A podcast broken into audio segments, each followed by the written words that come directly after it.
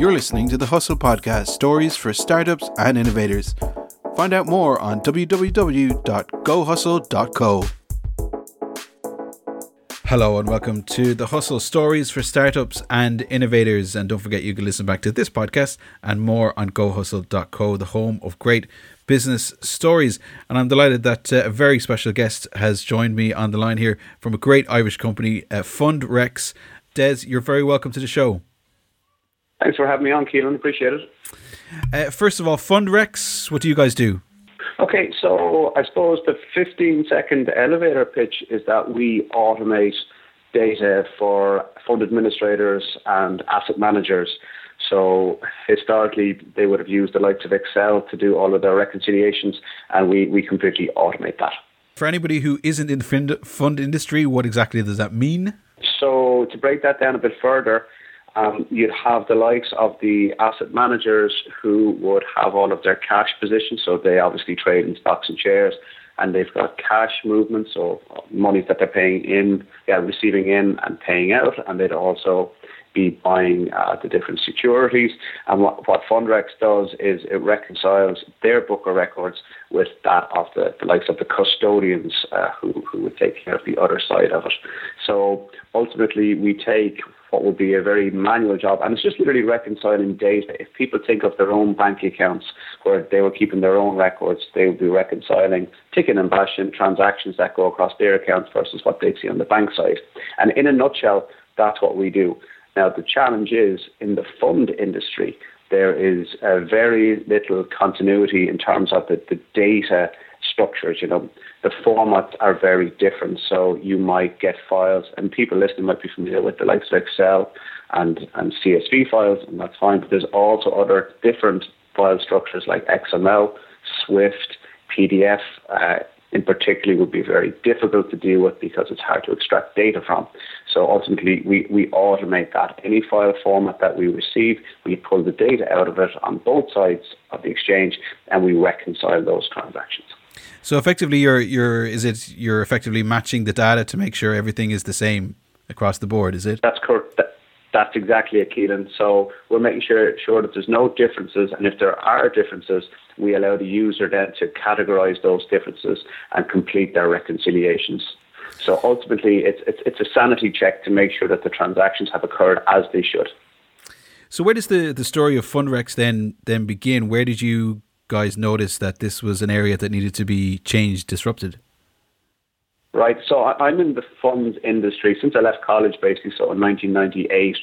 And I would have spent so much time using Excel spreadsheets to manually reconcile this data. So it might be the data that's coming in from the investment manager versus that on the broker side.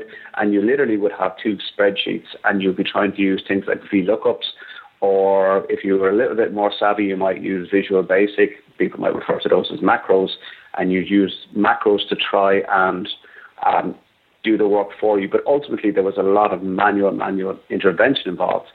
And so from the very beginning, I started getting involved more on the programming side to try and see, well, can we automate this process?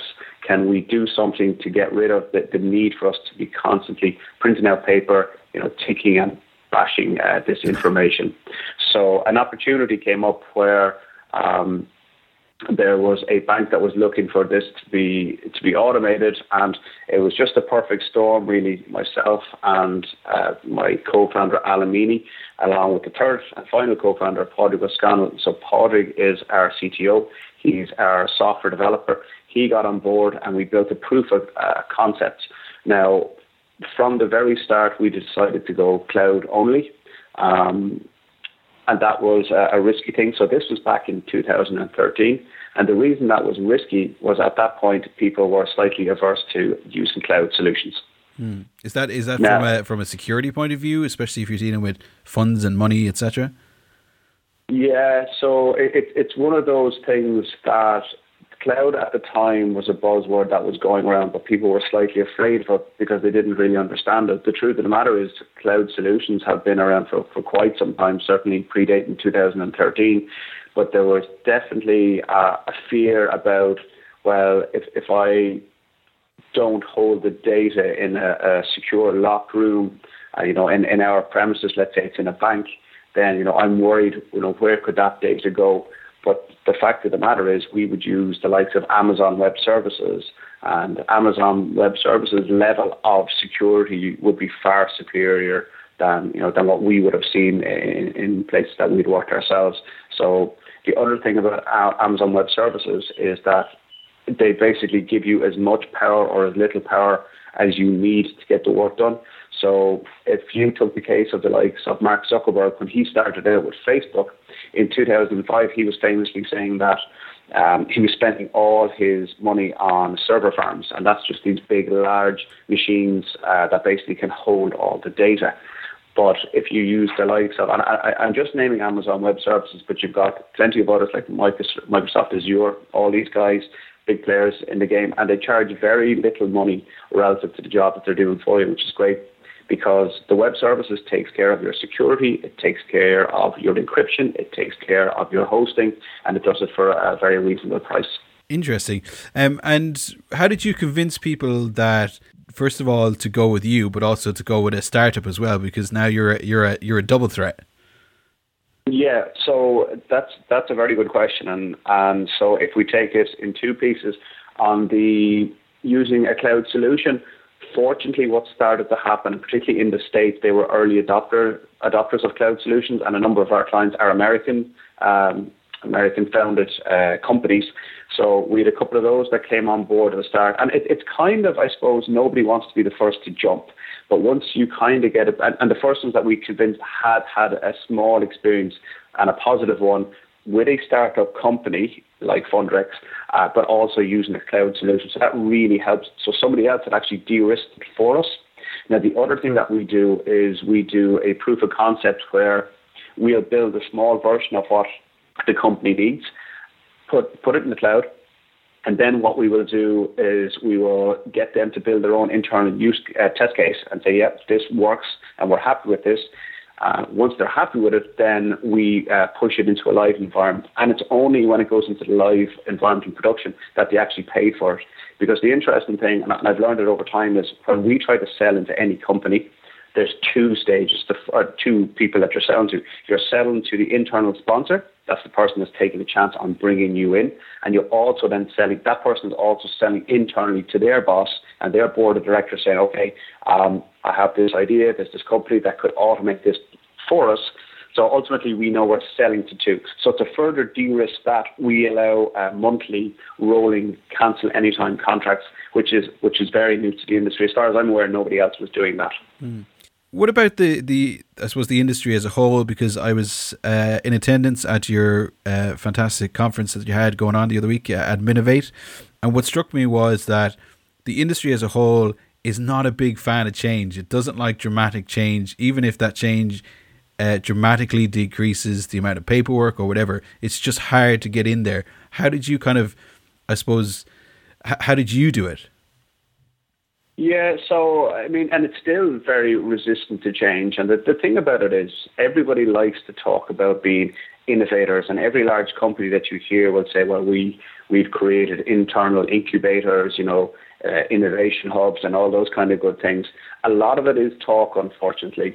So there are a couple of players out there that are actively trying to do this. They're actually they're actually putting money into it. And that's really uh, the proof of the pudding is in the eating. So people can talk about, yeah, we, we want to change. There's a number of the fund administrators administration space that are actually putting money behind it and are actually engaging with either fintechs or their own internal development team to actually create new automated ways of, of doing things.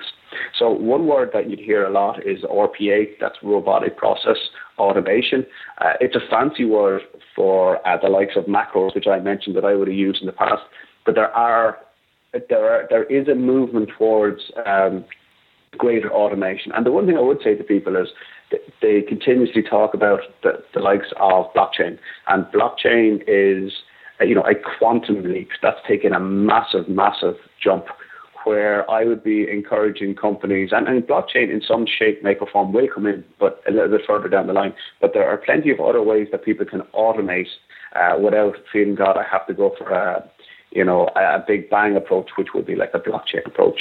Um, so how we convince people, as I mentioned, is small proof of concept, small, start very small, allow them to build a test case and prove it that way so that they can sell it internally. And that, that's what we would have done. And as part of that as well, it also gets them comfortable as well. So they kind of learn at their own kind of pace and they go, yeah, actually, yeah, this actually works and, and so on and so forth, instead of walking through the door and go, kaboom, here, everything's changed. Yeah, absolutely. And one of the biggest problems that we would see in the, the fund space, and, and particularly the larger the company is, the longer the procurement cycle is. So the problem we would see with procurement in the fund space, it could be anything from two months to two years. And that's a very difficult thing to deal with if you're a small uh, startup company. So the only way to kind of get past that, well, one of the ways is to is to try and de-risk it for the company, whether it's through you know offering a um, you know, a test period, uh, a small proof of concept, whatever way you can to kind of get yourself in the door and satisfy the powers that be that there is very little risk with doing this, and uh, and ultimately it's going to work work out the best for them. But again, we need to be able to prove that it works first before anyone will cut you a check, and I think that's that's important. Yeah, and, and those kind of tender processes, I know you've gone through them, them uh, as well. They can be quite frustrating. Uh, for a startup, when you go for perhaps a, a tender or, or something like that with a big company and you don't get it, how do you react to that and how do you kind of just move past that?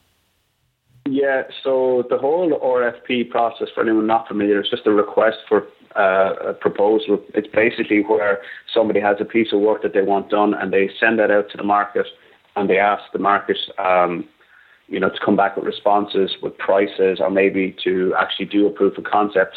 Um, I've seen quite a few phishing exercises, and what a phishing exercise is basically where they create the RFP, but they're actually only really trying to figure out, well, how would this be done properly? And then ultimately they, their intention is going to build it internally. Now, that does happen, and we have seen that happen. Uh, we've done quite a few RFPs where we didn't get the deal. Uh, one of the main reasons was our size. So, for anyone listening, if you uh, have a fintech company, um, or RegTech, you know, a lot of buzzwords there, but and you've been asked to RFP, you just need to be very careful and upfront. And I would even just ask the person who's initiating the RFP, um, are they okay with the size of your company? Are they okay with the balance sheet of your company? And one of the biggest pieces of advice I would give to any uh, new company to market is get those difficult questions out of the way at the start. Don't hide away from them.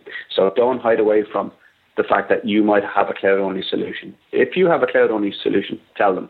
If you have limited resources, tell them. If you have a very small balance sheet, tell them. And if your track record is small, tell them. So get all of those things out of the way. And it might sound counterintuitive when you're trying to sign a deal uh, and get you know get a bit of a track record going.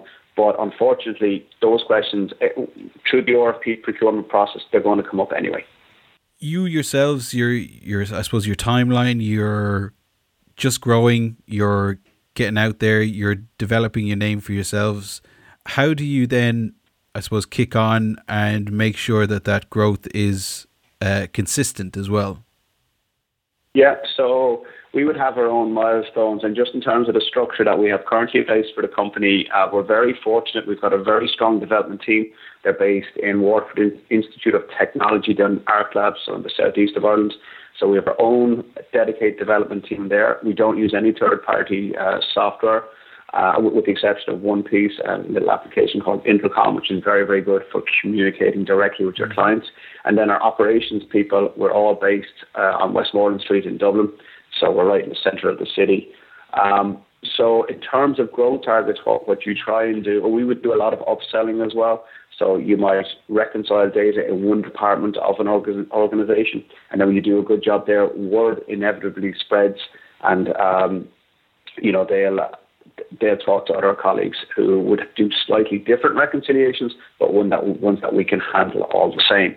Now, the other thing that I would say is the funds industry itself, by its very nature, is very it's, it's an international uh, thing. So we would have some clients that will have offices in five continents, for example. So, like Luxembourg at the moment, uh, it would be a hotspot for us. So we would have clients signed there. We have the same then the same organisations will have offices in the likes of Singapore, New York, uh, in Canada, and then obviously London and Dublin. So really, it's just a question, I think, of doing a really good job for your initial clients, and the rest of it kind of, to a certain extent, takes care of itself. Now, you, you're always trying to sell, but ultimately, I'm a firm believer that get it right with your initial clients, and then word of mouth itself uh, should be enough to, to kick you on, and that's that's what's happened for us. Why hire the or why have the the in-house team? Because perhaps the temptation nowadays as well is to go and outsource it to China or India or Eastern Europe or something yeah. like that. So so why why have it in house? Yeah, so there's certain restrictions that have actually. Well, there's two reasons, but I'll give you the first reason. Uh, reason the central bank recently issued a, a dear CEO letter where they basically said that they weren't happy with the level of outsourcing that was going on. Now, the reason for that is a lot of fund administrators they're third party, so they're already the outsourcers to the asset manager, if you like. So they're they're they're the ones that the work has been outsourced to. If they in turn are then outsourcing that work that they've been given to do to another uh, lower cost jurisdiction, then you're watering down the, the quality of the work that's being done. And also, the central bank obviously wants to make sure that the work ultimately is being done, signed off to a certain extent uh, in Ireland, because that's the jurisdiction where the the administrator is. So, uh, so yeah, so I would definitely say that the central bank has had a few things to say about that. Yeah, that that'd probably be the main reason. So what's next then for, for you guys? You're you're there, you're growing, you've got your team there. How do we look at you guys over the next eighteen months? Yep. So one of the things, so where we're currently at is we have it automated as far as we can possibly automate it to the level where if you've got a difference on one side, uh, versus the other. That's what the user is left with, and then they, as a human, decide what to do with that. We call them breaks. So let's say you have an activity, a transaction on one side, and it's not on the other. Then a human comes in and says, "I, know what that is. Uh, it, it hasn't settled on this side, or it's not in the book of records on that side, whatever it might be." And then they book it and they close the record, and that's great. What we are currently doing is we're working on the area of machine learning. Now, machine learning is another buzzword uh, out there, and what people sometimes are using is fuzzy logic, just nested if statements and things like that. What we want to do is we want to take three years' worth of historical reconciliations, feed that information to the FundRecs machine, and for the machine itself to determine what to do with the brick. So that is the next phase, and that is what we're working on for the next, I would say, uh, four to six months. And after that is done, we should have a straight through end to end reconciliation where there's no humans touching anything. So that's the ultimate goal. Whether we achieve it or not, only time will tell that, but that's what our aim is. Fantastic. Very interesting stuff. Uh, you will, you will do it, Des. There's no maybe. You will do it, yeah? Uh, yeah, well, we're, we're pretty confident we will do it, but we'll, as I say, the main thing at FundRecs is we like to prove our worth rather than just talking about it. You know, talk is cheap. So as soon as we've got that done, we'll be issuing a white paper showing the results of it, and then people can then see for themselves. Absolutely fantastic. If people do actually want to see for themselves what you guys do, have a look, maybe use the system or contact you guys, how do they do that? Yeah, so they can get me, so des at fundrecs.com uh, they can go online, fundrecs.com. There's multiple channels. You'll get us on LinkedIn, uh, on Twitter, all the usual social media sites. But give us a shout, and we'll be happy to have a, a conversation about whatever it is that you need. Absolutely fantastic. Des Donohue from FundRecs uh, here in Ireland. Thank you very much for joining us, and the best of luck to you and the FundRecs team over Thanks the next 18 months. Cheers. Thanks very much, Keelan. Thanks. You're listening to the Hustle Podcast stories for startups and innovators. Find out more on www.gohustle.co.